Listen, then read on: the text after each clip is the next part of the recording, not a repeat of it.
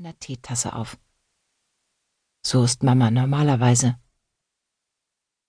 Mein Vater sagt, es ist Scheißdreck, dass die Zeit alle Wunden heilt. Seiner Meinung nach sagen das nur Leute, die von nichts eine Ahnung haben und noch nie etwas Schlimmes aushalten mussten. Und meine grauen Zellen denken, dass mein Vater vielleicht recht hat. Denn bis jetzt ist jedenfalls noch nichts geheilt worden, obwohl die Sommerferien schon angefangen haben. Also sitze ich auf der Rückbank und sage nichts und denke an die heilende Kraft der Zeit und beschließe mich sicherheitshalber jeden Tag an meine Mutter zu erinnern, bevor die Zeit zu viel heilt. Die Wischer fegen über die Scheibe, und wegen unserer feuchten Kleider bildet sich Nebel auf dem Glas. Mein Vater fährt mit vollem Tempo in eine Pfütze. Es gefällt ihm, wenn das Wasser hochspritzt. Es regnet. Neuerdings regnet es jeden Tag. In der Schule sagt die Lehrerin, He, wir sind doch nicht aus Zucker. Wir ziehen Regenhosen, Regenjacken und Gummistiefel an und gehen nach draußen. Ich denke an die Zuckerkinder, die im Regen zerlaufen. Nur klebrige, süße Regenkleidung bleibt auf dem Schulhof liegen.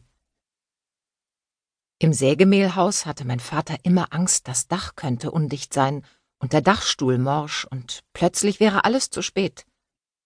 Meine Mutter sagte, mein Vater ist dramatisch, weil er aus einer Mücke einen Elefanten macht.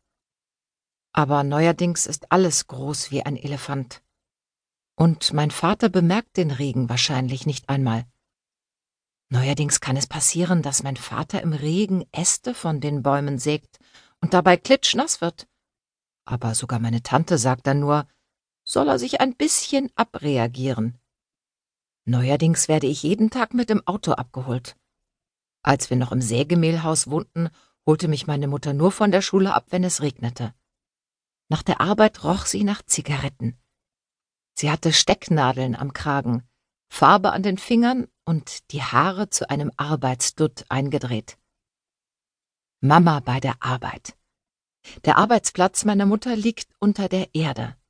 Dort riecht es nach Staub, Zigaretten und alten Kleidern, und vom Boden bis zur Decke ist alles voller Zeug. Mama hat eine große goldene Schere, mit der sie Stoff zurechtschneidet, und am Handgelenk ein Samtkissen voller Stecknadeln.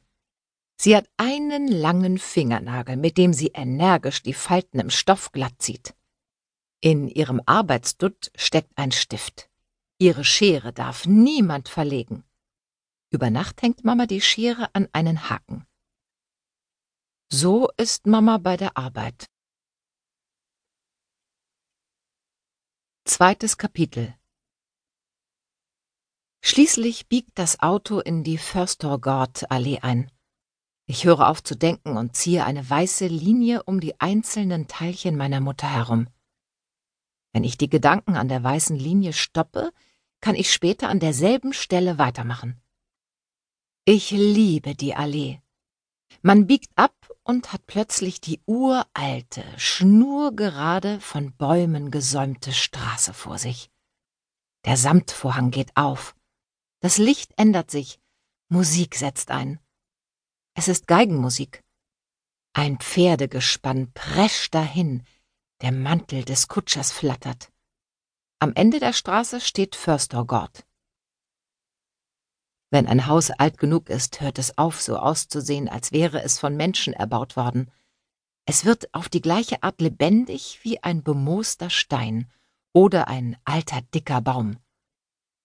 Ich stelle mir vor, dass Förstergott wie ein Pilz aus der Erde gewachsen ist. Zuerst erschien ein steinerner Ring.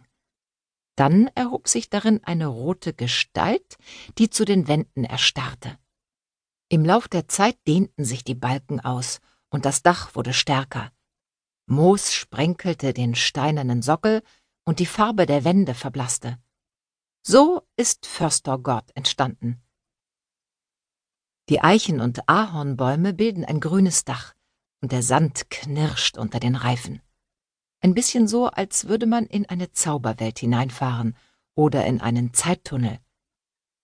Es gibt einen Schnitt in der Zeit, und dann liegt das Gutshaus vor einem.